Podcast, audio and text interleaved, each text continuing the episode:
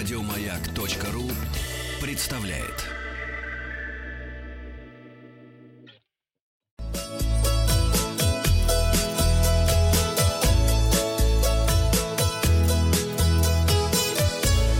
Роза ветров. Здравствуйте, товарищи! Вы слушаете обзор новостей в сфере туризма. У микрофона Павел Картаев. Новости короткой строкой. Сахалин первым в стране открыл детский лагерь. Речь о лагере «Чайка» на берегу Татарского пролива. Поздравляем!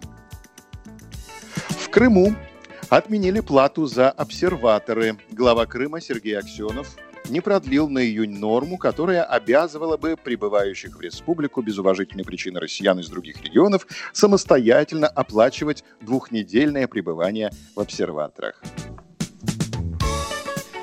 крымских отелях забронировано 70% мест, пока отдых планируют только российские туристы. Свыше трех с половиной тысяч пляжей в России примут этим летом отдыхающих. Большинство пляжей находятся в Краснодарском крае и в Крыму. Роспотребнадзор сообщает, россиянам не нужно будет носить маски на пляже. Авиакомпания «Победа» возобновила регулярные рейсы. Поздравляем!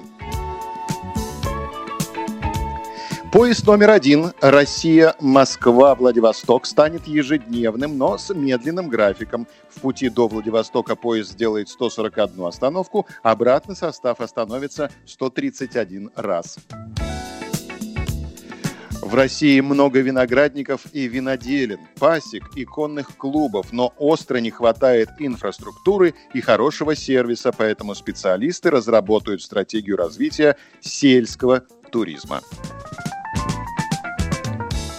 На Ставрополе запустили мобильное приложение для туристов Staff Travel. Оно содержит информацию о 150 известных достопримечательностях и туристических объектах.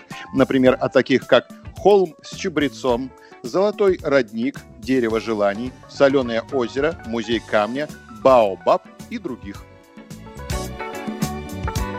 В Башкирии отменили самоизоляцию для приезжих.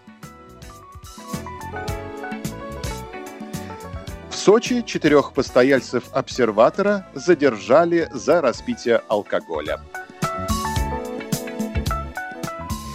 А на развороте сегодня материал о том, как российские регионы готовятся к открытию туристического сезона сегодняшнего дня ослабляет ограничения Севастополь. В городе открываются парки, набережные, автошколы, спортклубы, снова разрешены морские перевозки и проведение свадеб. С начала лета разрешается работа летних площадок и террас, кафе и ресторанов. Крыму сегодня начали работать кафе, рестораны и столовые. Началась подготовка к работе санитарно-курортного комплекса, который с 15 июня в соответствии с требованиями Роспотребнадзора сможет принимать на отдых пока только крымчан. Ставрополье сегодня открываются санатории с медицинской лицензией. Отдыхающие должны предоставить отрицательный тест на COVID-19, полученный не позднее, чем за двое суток, до даты отъезда в санаторно-курортное учреждение, а также не контактировать с вероятным больным не менее 14 дней до даты отъезда.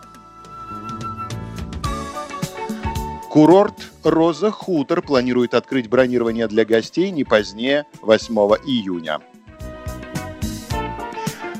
А вот власти Республики Алтай продлили до 22 июня запрет на прием туристов на турбазах, в домах отдыха и других коллективных местах размещения. Подписывайтесь на подкаст «Роза ветров», чтобы быть в курсе главных новостей в сфере туризма. Обзор свежей турпрессы для вас подготовил Павел Картаев.